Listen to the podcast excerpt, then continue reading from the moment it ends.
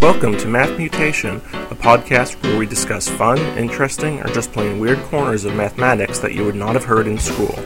Recording from Hillsboro, Oregon, this is Erik Seligman, your host. And now, on to the math. Math Mutation 236 A Stubborn Tortoise. If you have a middle school aged child, you've probably endured countless conversations where you think you've clearly explained your point, but it's always answered with a yes, but and a further rationalization.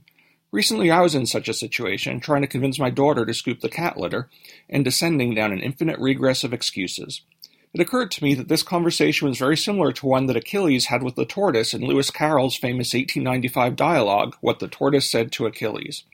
I was actually surprised to realize I hadn't yet recorded a math mutation episode on this classic pseudo paradox. So here we are. This dialogue involves the two characters from Zeno's famous paradoxes of motion, the tortoise and Achilles, though it's on a totally different topic.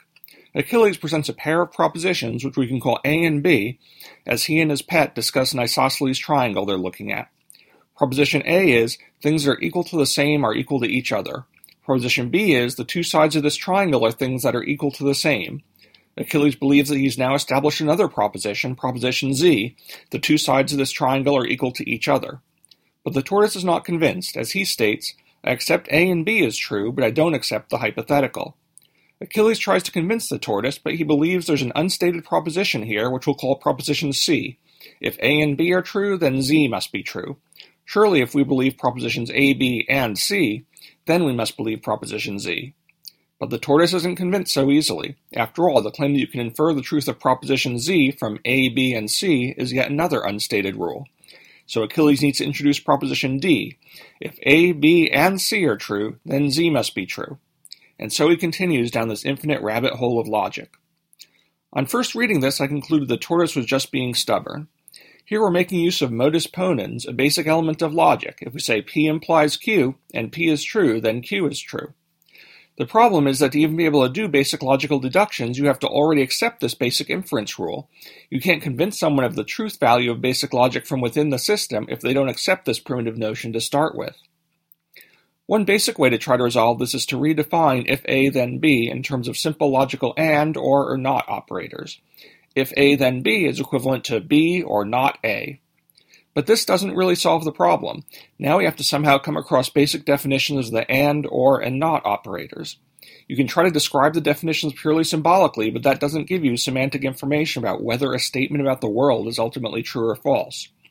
Logicians and philosophers take the issue very seriously, and there are many long winded explanations linked from the Wikipedia page.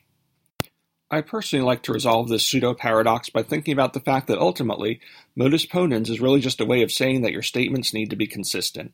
For any reasonable definition of implies and true, if you say that P implies Q and claim P is true, then Q must be true. You might nitpick that I haven't defined implies and true in terms of more primitive notions, but I think this is just an instance of the general problem of the circularity of language.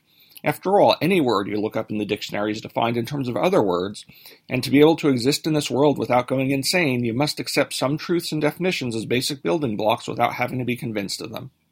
Hardcore philosophers might object that by accepting so simple an explanation and blindly using modus ponens willy nilly, I'm being as stubborn as a tortoise, but I'm okay with that. And this has been your math mutation for today.